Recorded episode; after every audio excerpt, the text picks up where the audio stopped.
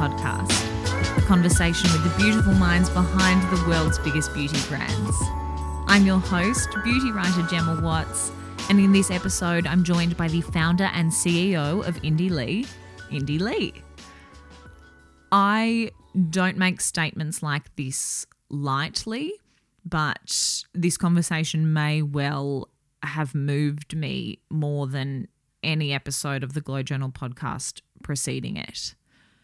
Indie Lee grew up with a, a clear vision, a literal checklist of how she wanted her life to look. Two children, two yellow Labradors, a beautiful home, and a fast paced corporate job. She had ticked every one of those boxes before realizing that she was, in her own words, a passenger of her own life, checking boxes rather than living.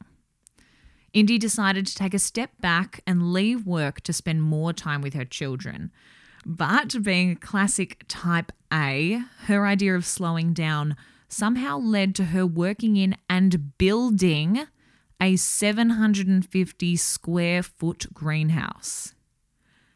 In summer of 2008, Indie was diagnosed with rheumatoid arthritis, meaning that she could no longer work in her beloved greenhouse. She was dealt another blow later that year in the form of a brain tumour, with one doctor telling her she had just six months to live. When you're given six months to live, you decide how you want to live your life, Indie tells me. So she revisited her passion for nature and set to work on her brand, Indie Lee. Indie's tumour was successfully removed on April 22nd, 2009, Earth Day, a day Indie describes as her rebirth. By the end of that year, Indie had officially launched her brand. And today, over 10 years on, that brand is sold all over the world. No one can tell Indie's story like Indie can, and hers is a story that will stay with me for a very, very long time.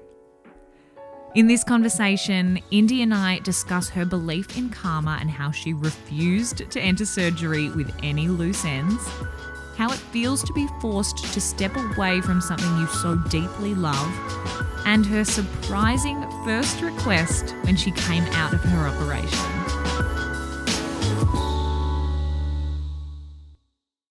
I've read that you had a plan or a checklist, rather, of what you wanted your life to look like from a very early age. But I want to go right back to the very beginning. What is your very earliest memory of beauty?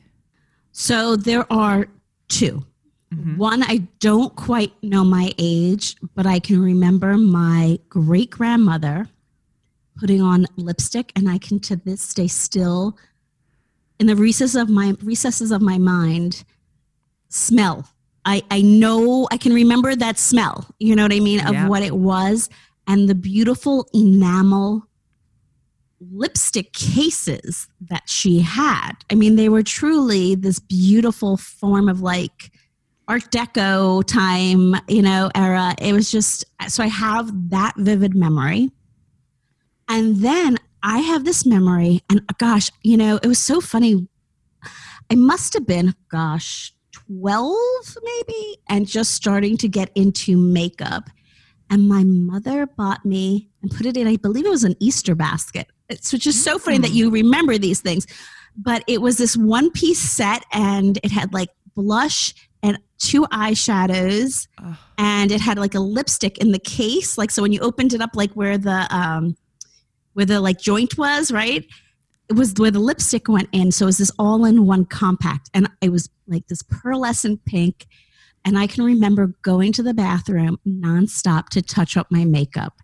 Now, gosh only knows what I looked like.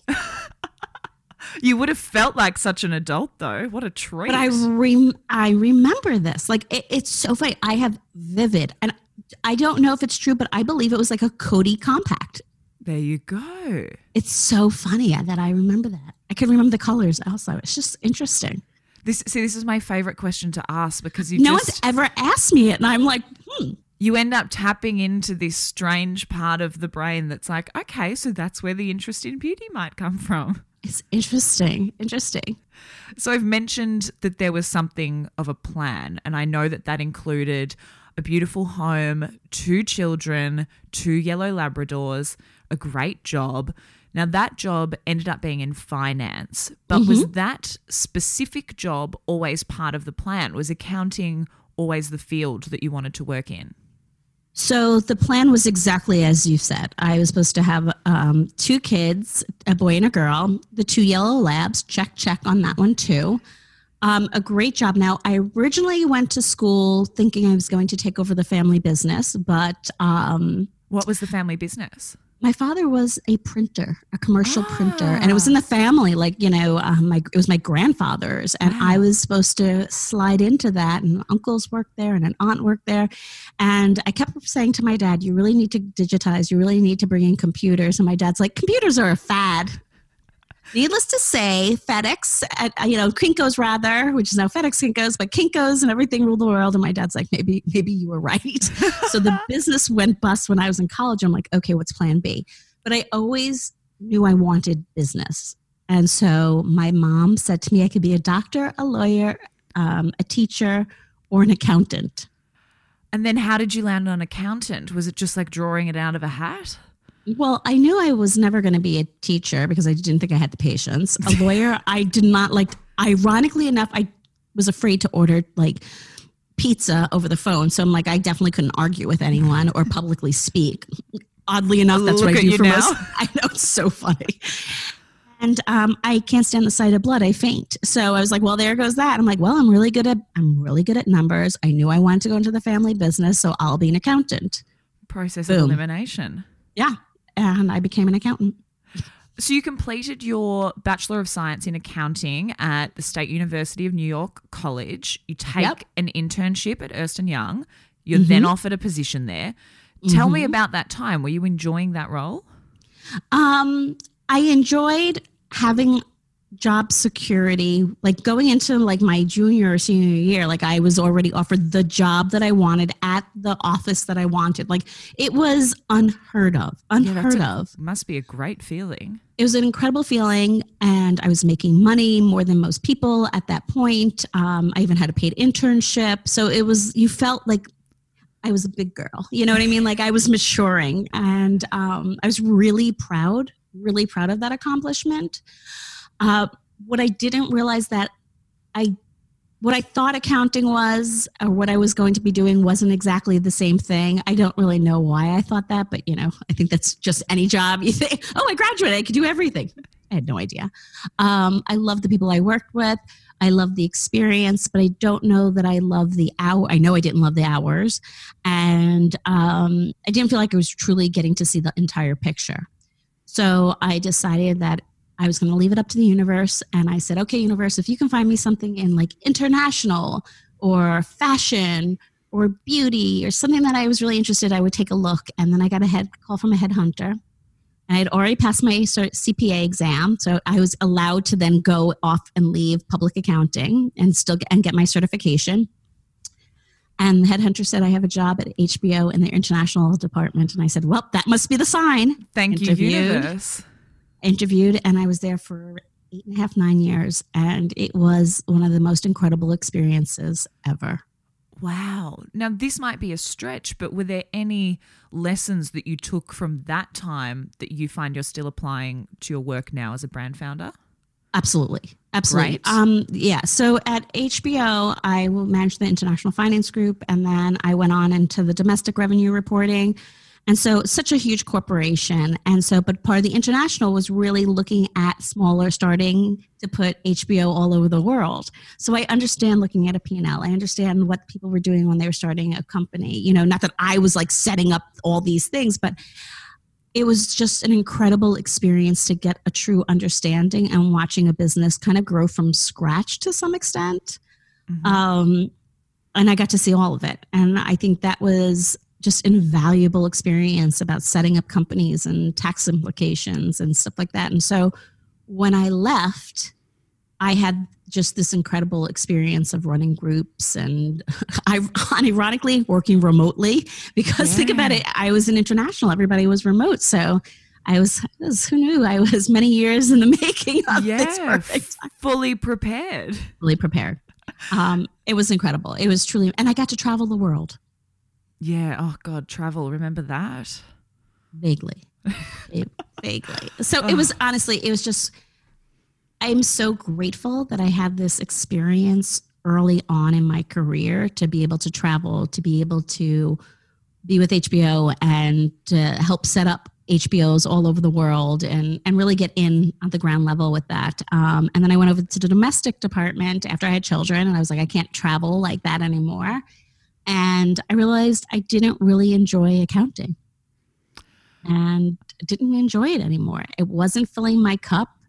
Um, and so I just, and I had two small kids. You have, remember, I was in Manhattan during 9 11.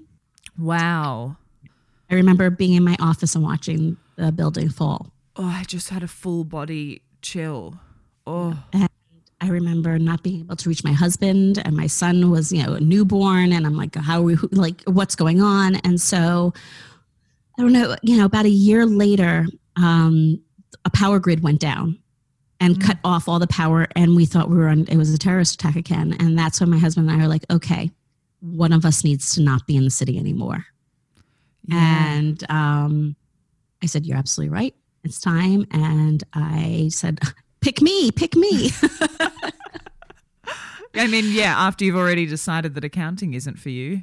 yeah. And I, I just didn't love it anymore. So I left and I did a little bit of career consulting, recruiting. And then um, I really wanted to spend more time with my kids too. So Emily was maybe a year old. Jacob then would probably be about four. And I didn't want to miss it. hmm And so I left. So, being self described type A, you didn't exactly slow down in the traditional sense. Instead, Did your homework. yes, I did because I had to. I had to look this up on multiple places because I was like, that can't be right. She's decided to slow down, and instead, you've built a 750 square foot greenhouse and put about a quarter of an acre under production. What mm-hmm. prompted that? Insanity. Uh, by the way, did I mention for years it had a chandelier in it? I mean, come on. Oh my god, Uh, amazing. Oh yeah. um, I love gardening. I like to say that I have green toes, fingers, and nose. Love I got it. that from my father, who was an avid gardener and um, just incredibly talented. And I love it. And I love the feeling of my hand in soil and nurturing something and watching it grow. And I was starting to realize the importance of what we were eating and seeing the ties to health, etc. And so a friend of mine was building school gardens and I said, "Let me help you. Let me run your nursery." And he said, "Well, we don't have one." I'm like, "Not yet. Let me do that." So I built the greenhouse. Oh, my family was like, "Why is there a tractor trailer here? Like what what kind of greenhouse did you get?" I was like, "Oh, it's quite large." Oh, this? And then he's like, he's like, well, where's this going to go? There's no flat land. And I said, oh, the bulldozer's coming tomorrow. oh my god. Oh yeah, oh yeah. Um, and I, I was like, I'm gonna, I'm gonna do this. I'm gonna start your greenhouse and your nursery and provide you with the plants and go to schools and teach the importance of farm to table. But the funny thing happened was I wound up, you know. After like a few weeks in their office, and before I knew I was more of their CFO than I was in the nursery, and other people were in my greenhouse. And I was coming home late at night. I remember coming home at one in the morning. I go, I haven't been in there. Like, what am I doing? I don't even like accounting. And I said, I, I, I can't do this anymore. I will grow you plants. I will do whatever, but I need to get back to basics. And so I started just doing it myself and um, bringing local um, farmers market vegetables and grow, you know, starter plants and herbs and some microgreens to restaurants and edible flowers to Whole Foods. And yeah, I'm nuts. I mean, it's I- all turned out for the best. Yeah, but I'm truly passionate about understanding where your food comes from and the importance of biodiversity and regenerative living soil, etc. And how if you have a good mix, you don't necessarily need pest controls, etc. Well, I wanted to ask you about the farm to table movement. You've just Mm-hmm. touched on it. I'd love to hear more about what drew you to that. You've mentioned that you always had an interest in gardening, but was that always part of that interest, or did that come when you were working with the greenhouse?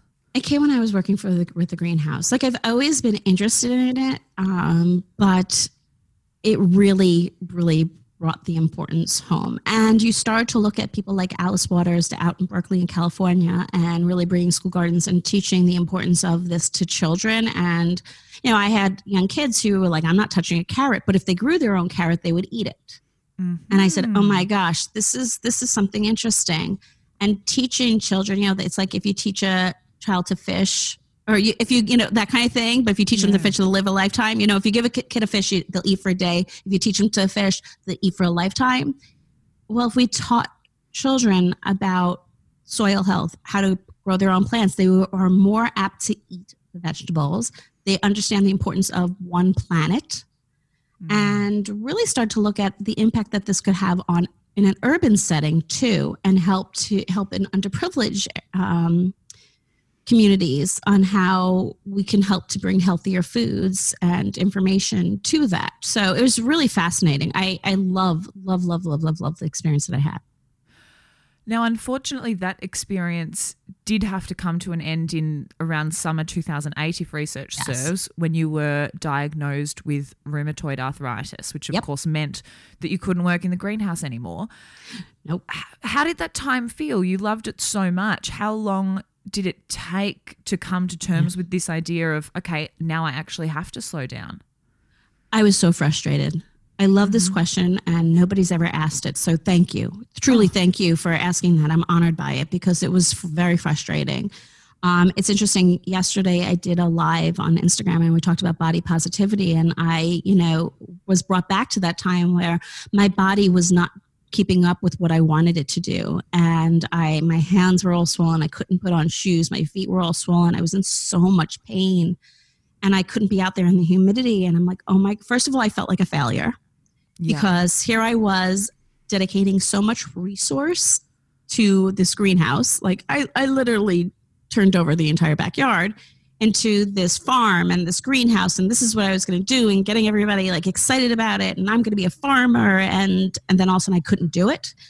And what is somebody who's a type A personality supposed to do with their life? Oh, and by the way, your body is not doing what you want it to do. So there was a lot of frustration. Mm. Um, and I was I was like, I, I'm I could say I'm now angry at my body. I feel like Jerry Maguire so like I was angry at it at that point. um, I was really frustrated and very, um, I wouldn't say depressed, but like, okay, what am I going to do? And once again, now I am woo woo. I will admit I'm spiritual. Again, I go to the universe like hook a girl up. Oh, and by the way, I also went, I was very lucky. I went on medication that really got it under control. So, but it was a form of chemotherapy. And so that meant wow. once a week I did not, I was really sick. Yeah. Um, you know, there are side effects of it. I was on that for four years, but I'm incredibly grateful to it for it because I was able to move on with my life too. Mm-hmm. But uh, yeah, I said I need a sign, and my sister calls and said she's pregnant. Yes. Okay. So let's talk about this because it was your sister's pregnancy that prompted you to begin experimenting with natural mm-hmm. skincare and with, you know, formulation science. What did you make and how did you even know where to start? Yeah, so my sister Joelle says I'm pregnant, and I said, "Oh my gosh!" Now I had done so much research on the organic food movement and the farm to table and what we're putting in our body. And I started to understand a little bit about toxic load, and then it's just not all tied to food, and understanding lack of regulations here in the US. And I didn't want anything potentially harmful on my nephew, soon to be nephew, tushy or body. Yep. And I didn't want my sister to be using anything harmful on hers if there's absorption. And so I made her a belly balm. I made a massage oil for my nephew. I made a tushy balm for his bum. Um, and some arrowroot powder to be like a like a cornstarch powder, like a baby powder, but doesn't have any talc in it and stuff like that. And I was using calendula that I grew way too much of. And I had about 12 different types of lavender growing in the backyard. And I harvested it and I was like, okay, let me use these in making this products. And I unveiled them at my sister's baby shower as a gift to her. But remember what I said type A personality. So mm-hmm. I learned how to use Illustrator and I bought a professional label and I made, God, I'm nuts. I made little miniature sets for everybody at her shower. Amazing. And everyone's like, oh my gosh, you should create a line of like children's products. And I was like, no. I remember going, what are you nuts? No one's going to buy these. Clean wasn't on the scene, you know? Well, yeah, 2008. And it certainly wasn't in the children's market. And I was like, not, what are you talking about? No, that's, that's nothing. I, you know, I'm a CPA. I got to do something big. I, I don't know what I was thinking. And, um, universe once again said, you're not listening to the signs. yeah. So then it gave you one hell of a sign. October 2008, you notice your vision is decreasing. You visit yep. the doctor November 4. Mm-hmm. You're told that you have a brain tumor, which I I mean, I can't tell you what you were thinking, but if I noticed my vision was going a bit off, I'd be like, well, this is purely related to my eyes and nothing else. I, you know, I had a feeling. I, it wasn't a yeah. I, it wasn't a complete shock because I was like, okay, what could it possibly be? You know, it was only out of one eye. I it was peripheral. I mean, I'd done some light googling and I was like, Light I wouldn't be shocked. Like, and, but I went to him and I said, something's up. And he immediately said, you need to go get a scan. And 45 minutes later, he called and he said, you know, come in. And I'm like, well, tell me what's up. And he said, no, you need to come in. And that's when you know there's something serious. And I said, tell me, otherwise I'm going to some heavy Googling. And I said, I have the keys in my hand. I'm, I'm getting in the car. What is it? And he said, you do have a brain tumor. And I said, I'll see you in 15 minutes. and um, I didn't call anybody. I didn't call my family. I called nobody. And I just got in the car. And as you've, you know, you've done the research. It was the most transformative day of my life.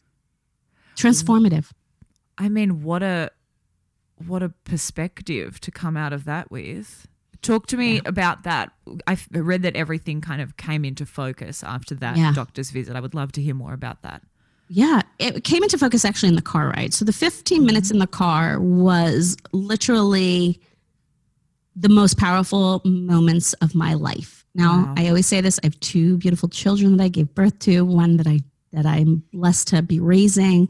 And so I'm they are the highlights of my life. But powerful was driving and realized here I was, a self-prescribed type A check the boxer I'd spent the first 37 years of my life checking off the box of what I thought I needed to accomplish and was a passenger in my own life and not an active participant. And that was the wake up call. And as I'm driving, everything is becoming more vivid. Everything is coming into focus the greens, the oranges, the reds, because it was the fall. And I realized that this was happening for a reason. Didn't know what, but it was going to, something powerful was going to come out of it. I didn't think it was going to be the end of me. I truly didn't. Um, and more importantly, I promised myself from that day forward, I would live every day with passion, every day with purpose, and every day try to maintain some semblance of being present. Because I do believe that's where the magic happens. And here I am, like 13 years later, and I have lived every day according to those three P's. Wow. Thank you so much for sharing that. No, wow. my pleasure. Mm. So, you'd been told that you may only have six months to live. You'd also mm-hmm. discovered this passion and you felt that you'd found your calling.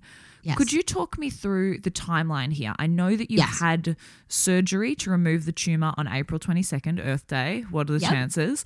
But uh, you, again, yeah. I, I, did not choose that day. It's the day before my daughter's birthday. I definitely, when the doctor said I had you know, less than a 50% chance of waking up. I did not choose that day.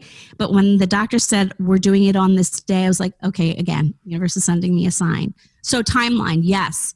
Um, okay, so diagnosed on November 4th, 2008. Somewhere mm-hmm. probably in December, January, I started to visit, you know, all these November, December, January, started to visit all these specialists and get a whole wide range of diagnoses. And all of them agreed this was not cancer.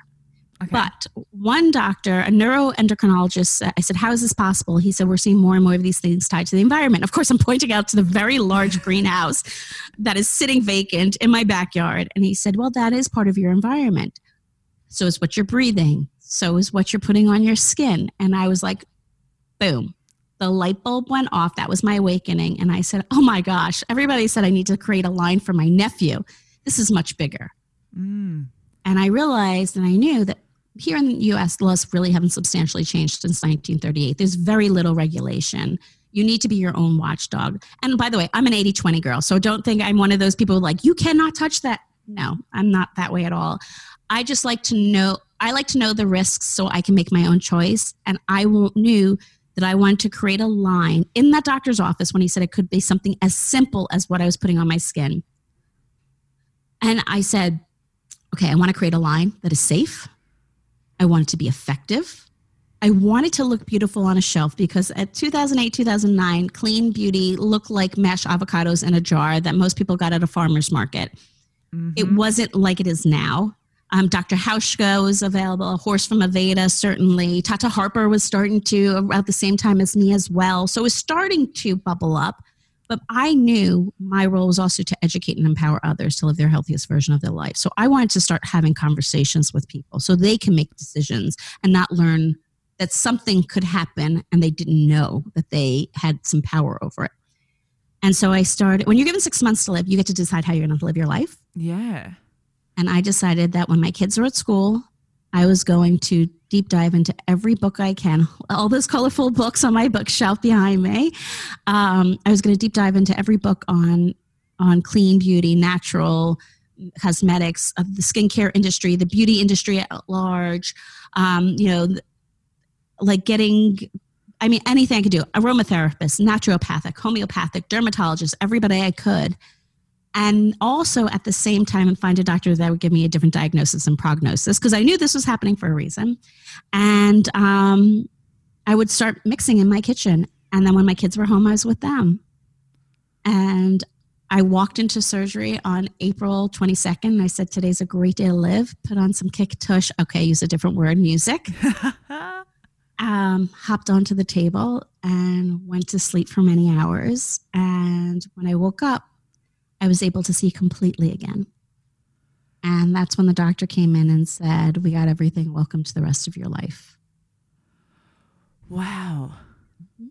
Oh. So you've you've come out of surgery. Welcome to the rest of your life. Oh my god, that's powerful. Yes. Oh. I asked for a scotch and then he said, no, you can't, you can't have alcohol. So then I said, how about a Frappuccino? He's like, you're not, you're not eating or drinking for a few days. No. I mean, I had, I had all these leads all over me. I was in neuro ICU and here I was like, could I have a scotch? How about, how about a scar? I'm like, congratulations, something. He's like, you're going to have an IV drip. Oh, so, not quite as punchy as a scotch, unfortunately. No. no. So, how did you feel other than, you know, devastated that you can't have a scotch nor a frappuccino? um, euphoric, I guess is the good. I mean, I was probably on a lot of drugs. Um, I felt like I was reborn. Okay. I think that's the best way to say. So, before I went into surgery, I really closed all ties with everybody so that there were no loose ends. I mean, I went as far as speaking to ex boyfriends from high school. Like, wow.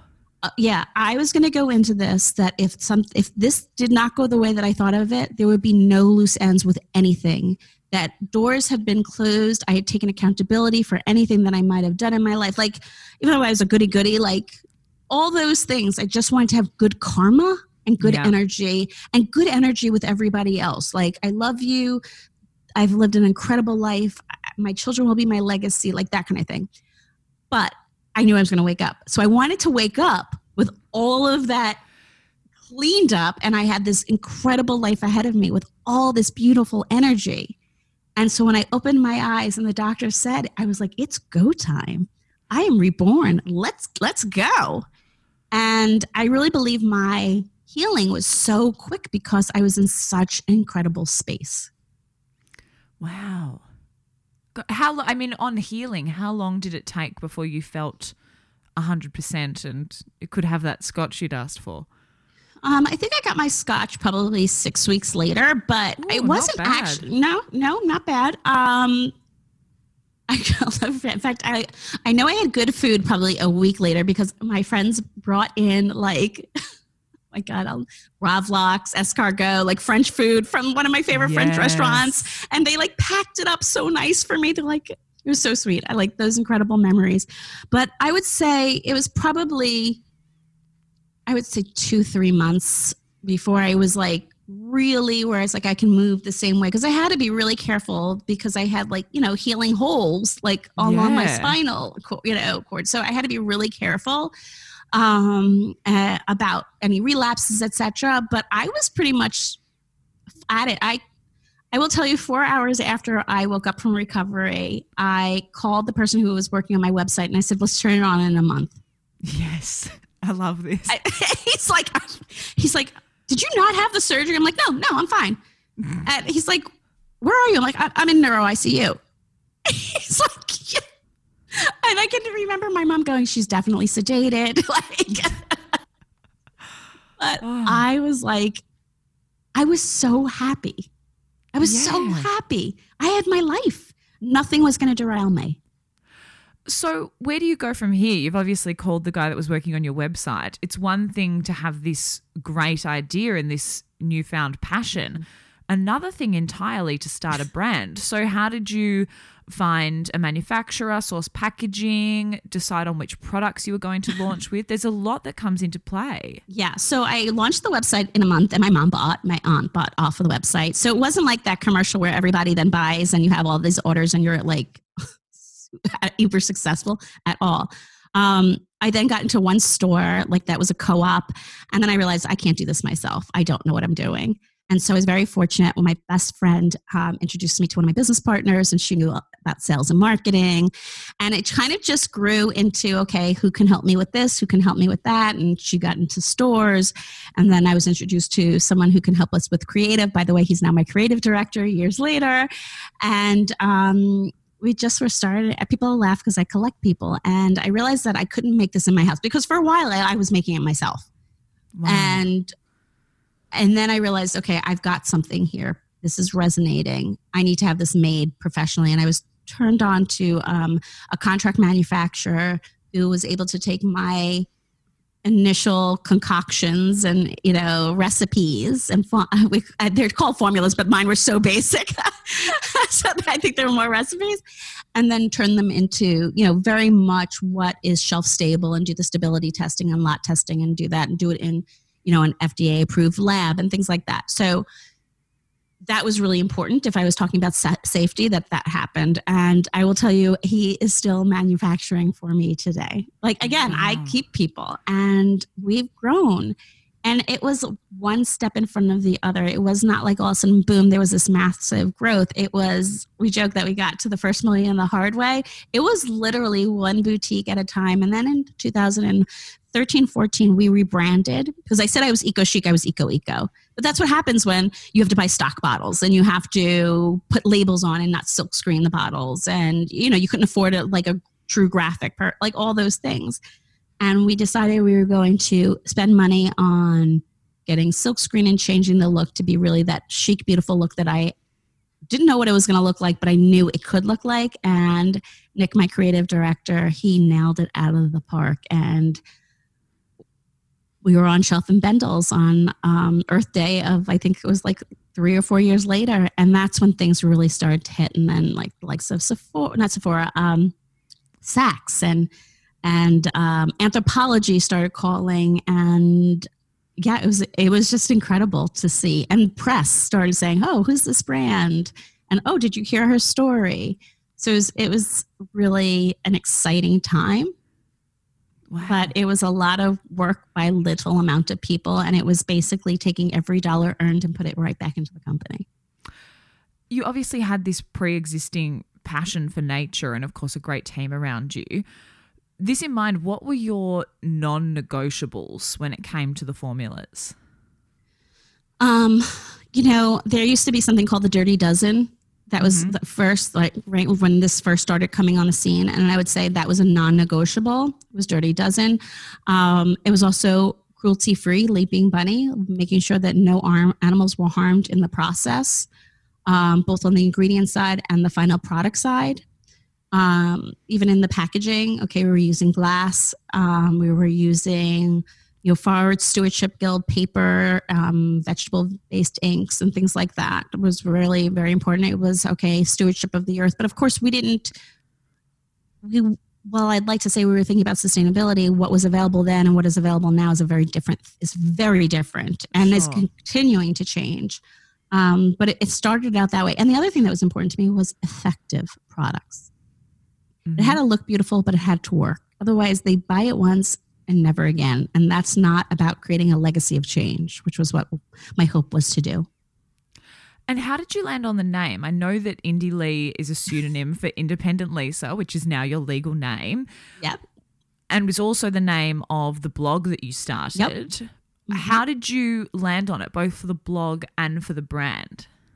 So I, when I first got sick, Mm-hmm. Um, I'm very blessed. I have the most incredible family. Um, and so one side of my family wanted to do prayer chains every day on the phone for hours, hours. And then my mom's side, the Jewish side, wanted to do like the oi and like, let me connect you to my my cousin's friend who's an eye doctor who might know somebody who's a podiatrist. It was like this weird thing of how it works with Jewish geography and your your you know parents and aunts and stuff. and I was like, guys, if I'm dying, I want to spend time with my kids. But I understand and love you, and I know you guys want to be a part of my life. So I will blog about it and I will keep you up to date so you can read the blog and what's going on. But please respect that right now I just want to be with my family. And so I was like, okay, well, what can I name the blog? And I said, well, I want to strive to keep and gain independence. So I'm going to call it Indie Lee, Independent Lisa. and it that's what I blogged under. And then when we started the company, it was first called the Botanical Collection. Then it was another name that nobody could pronounce because we thought it was my French and it made no sense. And everybody said, but it's you and your story. That's what we love. It's really about you, but your name is awful for a package. And they said, What is your maiden name? I will never forget this. I was like, oh, if you think my maiden, if my married name's bad, my maiden name of Swengross is not something you want to have on a beauty package. It's not super on brand, is it? No. So, so, so they're like, well, you're going to change your name. I'm like, what? Change my name? And I was like, like Lisa Mills? Like, what are you talking about? They're like, I don't know. We need to start to think about this. And I said, well, I blog under Indie Lee. And they're like, oh my God, that's your name. There it is. And I changed it. And so funny because it's more me than Lisa ever was. Isn't it but it funny does, with names? Yeah, but it's so interesting because that suited me mm-hmm. before surgery. Before I got sick and before that drive to the doctor where everything came, that was me. Passive, didn't take risks. I was always optimistic. I'm a Buddhist, so I, have been optim- I've been a practicing Buddhist for over 20 years. So I was always optimistic, but I wasn't take charge. And now, once I got that diagnosis and I was in the car, my life completely like it changed. It was like I just made a turn and I went down a different path and I became this completely different person. And Indie is who I am. Mm-hmm. Joyful, optimistic perspective. What can we learn from the experience? It's not a failure, it's a lesson. And that's how I live my day. I'm sure drive my family and my team nuts it's interesting that you're a practicing Buddhist. That explains wanting to, um, you know, wrap everything up yeah. sort of nicely pri- prior to surgery. Yeah, yeah. Makes I mean, there's it, exactly, and having that faith that something bigger is out there and yeah. that can carry you through. And I think that optimism and that gift that Buddhism has given me allowed me to get through surgery the way I did um, and be so positive when I woke up. All those things played into the healing process as well. I truly believe that. And um, a year after I was diagnosed with, uh, after I had the surgery, I was diagnosed with a second tumor. And this I didn't know. Oh, see? Oh, yes. There we go.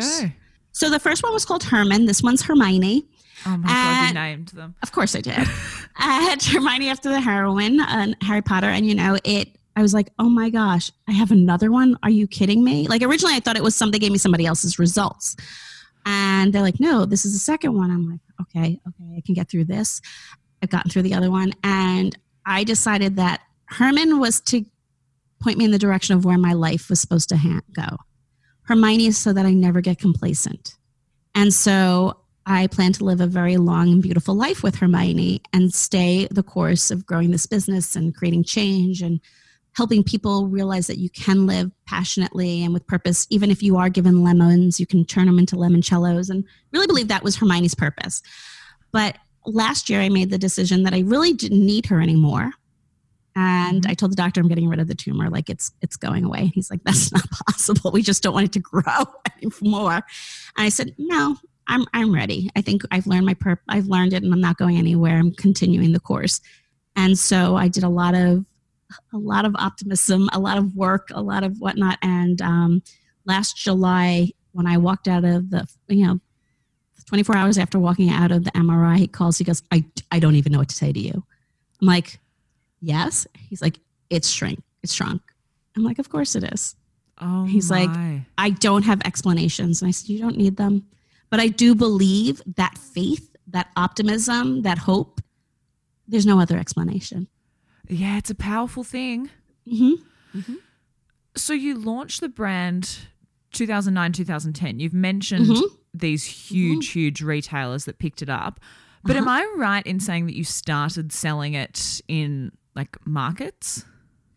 Yes, we are now global. Yeah. That probably happened. So I was really lucky. Again, universe. I said, I can't do this anymore. I was making no money.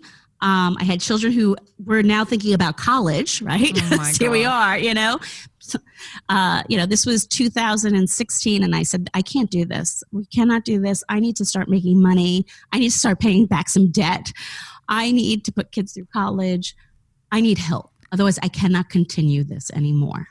I couldn't scale the business like we were. And I said, okay, universe, I need help. And I got a phone call and um, from Lori Perella Krebs. And she introduces herself and says she works with a private equity firm, blah, blah, blah, tells me a little bit about herself. Would you be open to a conversation? Now, I get calls all the time, people saying, hey, I want to help you grow. I have, the, I'm from this firm. And I, I just always was like, nah. And I don't know what it was, but I felt in my gut that little, that little thing. And I said, I'd love to talk to you. And she said, when are you available? And I said, how about now? And here we are a year after that um, she they invested in me Ancora Holdings invested in me and that was May of 2017 and um, have been able to scale the company. As a result are now we're now able to say that we're in you know australia new zealand you know singapore korea malaysia thailand canada um, you know poland um, my gosh France, UK. It's just unbelievable. Unbelievable that we are now sold throughout the world like that. Middle East. Oh my God, we just launched in the wow. Middle East. It's just like, what? But I could never have done that without the knowledge and what the Ancora team brings. I don't want it, I never want to pretend and said, oh, yeah, I did that all myself. No. I knew I needed money and I knew I needed people who understood the business and knew how to do this properly. And I knew I was getting out of my league. And so that's what Ancora brought to the table. And how has that changed the way that you're operating things?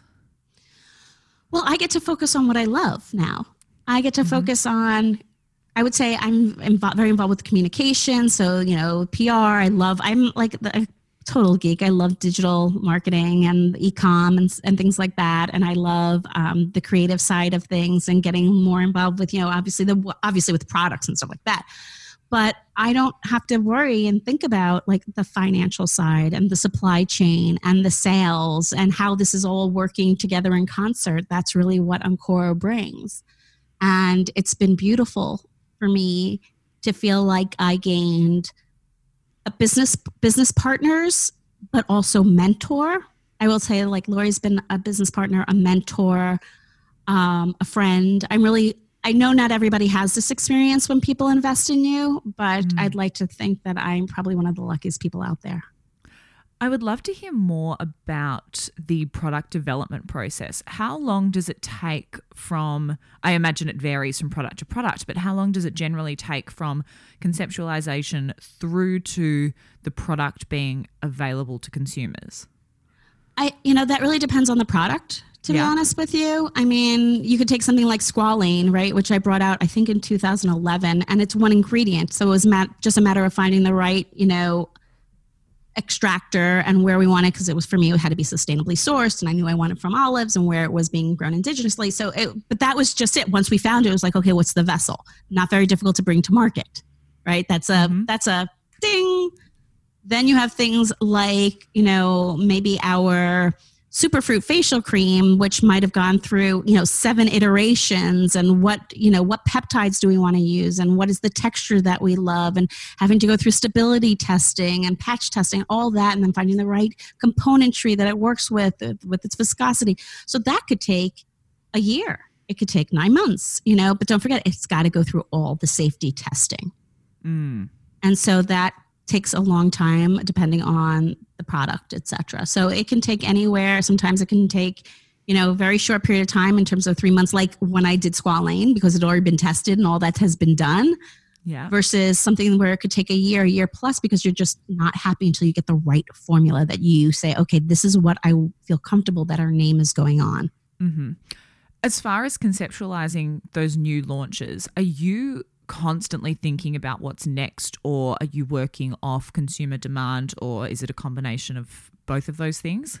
It's a great question. And I would say a combination of both. Mm-hmm. Obviously, um, for example, a restorative eye cream that came out because I cannot tell you how many different people said, Indie, when are you coming out with an eye cream? When are you coming out with an eye cream? When are you coming out with, okay, I get it. You want an eye cream. so it's that, but it's also what interesting ingredients are coming to market. What makes sense? If you take a look at our product lineup, what what gaps do we have that we want to fill so that we feel that we have a product for everybody so it's a combination of everything and then things that are changing in the market mm-hmm. i mean new ingredients are coming out new technology clean chemistry has changed so dramatically from when I started in like literally 2009 to, to to now. I mean, here we are, what 12 years later. I mean, it's so significantly different. So you know, it, it's it's an evolution. Let's talk about that. Over the last 12 or so years that you've been sitting at the helm of your brand, what have been some of the biggest changes that you've seen within the beauty industry? I think the availability of ingredients, as well as the manufacturers who are willing to work with you and understand clean. Um, I'm truly, again, blessed when I think about the investment that we have and the know how because we have gone through Cosmos certification. Mm. So EcoCert Soil Association, because for me it was really important and for the brand to have that third party validation on what we stood for. And so Cosmos, which was the global of like Soil Social, EcoCert, et cetera, yeah. that umbrella, but really getting that gold stamp, which really is going from farm to face. So it's going from how things are um, distilled or the, the how they were farmed then how they're extracted to the manufacturing process. The manufacturer has to be cosmos certified which means their cleaning practices. Like it's great if you have a clean product but if they're throwing you know toxic things into the yeah. water so you need to think about that all the way through the componentry. So i think that's a really big shift that we're seeing right? Chemists who understand and embracing this and that I also think that what used to be a trend, right, or it was a fad, people said, "Oh, we'll see if this works." It's now mainstay. It's mainstay. Like it's not going away. Mm. And I think that now we're looking at it where people realize you don't have to sacrifice efficacy for a clean product. Yeah, right. You're getting just as effective, if not more, now done clean. Um, I'd like to see less fear mongering in the industry because I think people like to use that as like why you have to. For me, it's a choice. Yeah, I was going to touch on that because none of your collateral feels that way. It's just like, okay, this is what's in the products, this is what's not in them. You decide. That's it. You make this is who am I to dictate? Who's any of us to dictate yeah. what is good? Like every person's threshold and choice is different. And I don't have the right to to dictate that to anybody and what their choices are. And so, what I would like to do is educate and empower you so you can make a decision that fits for you. I happen to want to create clean products, right? Based upon what happened to me, I want you to be educated so you can make a decision. Sometimes you're going to use clean and conventional.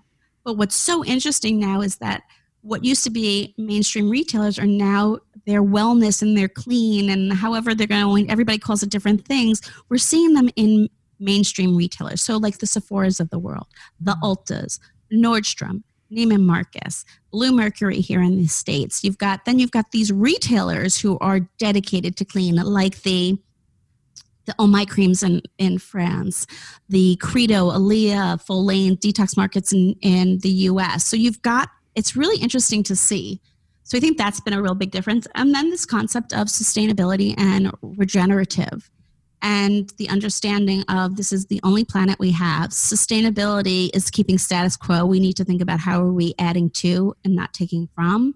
So I'm very excited to see how that's going. And then the more sustainable practices in terms of componentry. We're not there yet, and people have to understand this is a much bigger conversation than just PCR. Mm. It's like, hmm. okay, well, how are we going to recycle it? Is it is will the component work? You know, pumps typically that are not virgin plastic don't work as well. You're not going to be very happy if your pump doesn't work after four uses because it's PCR. So it's thinking about those things, um, which I'm really excited with. So those are some of the changes that we have seen and are seeing. What changes do you think we can expect to see from the industry over the coming few years? I think you're going to see more of that. I think again the the term is going to go more to regenerative and sustainable. Mm-hmm. I think you're going to see more mainstream brands embrace clean chemistry because they no longer have to sacrifice and law of demand, you know, supply and demand prices are coming down because we're able to get you know, um, ingredients because there's more of a demand for that ingredient. So I think you'll see that. Um, I think you'll see some mainstream large companies, of course, the acquisitions of cleaner brands so that they can have them in their portfolio as well. And I think you're going to see this worldwide um, effort of having, you know, mainstream retailers have offerings of, of this. And my hope is that we're going to eventually get to a point where there's a little bit more. Um, and a collective agree- agreement of what clean means because what is clean for one retailer is not clean for another retailer and I, i'm hoping that with the certifications like cosmos and whatnot we're going to start to see a theme and some consistency my final question what's yeah. next for Indie Lee well, I would like to think of vacation when I can travel. Wishful thinking. Um, I, you know, I think for the brand, it is continued distribution, like growing distribution, so that is available for more people. Um, I want it. I want brands and products like mine to be available at the everyday level. I mean, I'm very I'm very thoughtful about our price points. We're very thoughtful about our price points. I've always said I don't think you need to sacrifice your paycheck for healthy skin. Um, so I think I know distribution, right? Increasing distribution outlets. I would love to see more brand awareness too. I think that's important. And I really want to start speaking more. I mean, for me personally, it's getting out there more and sharing my story because there's still so many people who don't know why I'm so passionate about what I do. Mm. And also empowering people to be joyful and um, what wellness means and be mindful about their choices and about their life and I don't know. I just I feel like there's a lot more of this story for myself and the brand, and my hope is that this year and going forward, there'll be more of that, more brand awareness as a result of me feeling comfortable to step up, step up to the mic. That was Indie Lee, founder and CEO of Indie Lee, which you can find on Instagram at indie underscore Lee. To read this interview, you can visit glowjournal.com, and for more beauty news, you can find me on Instagram at gemkwatts or at glow.journal.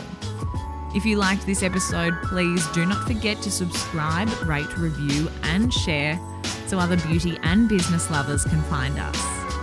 I'm Gemma Watts. You've been listening to the Glow Journal podcast, and thank you for joining me.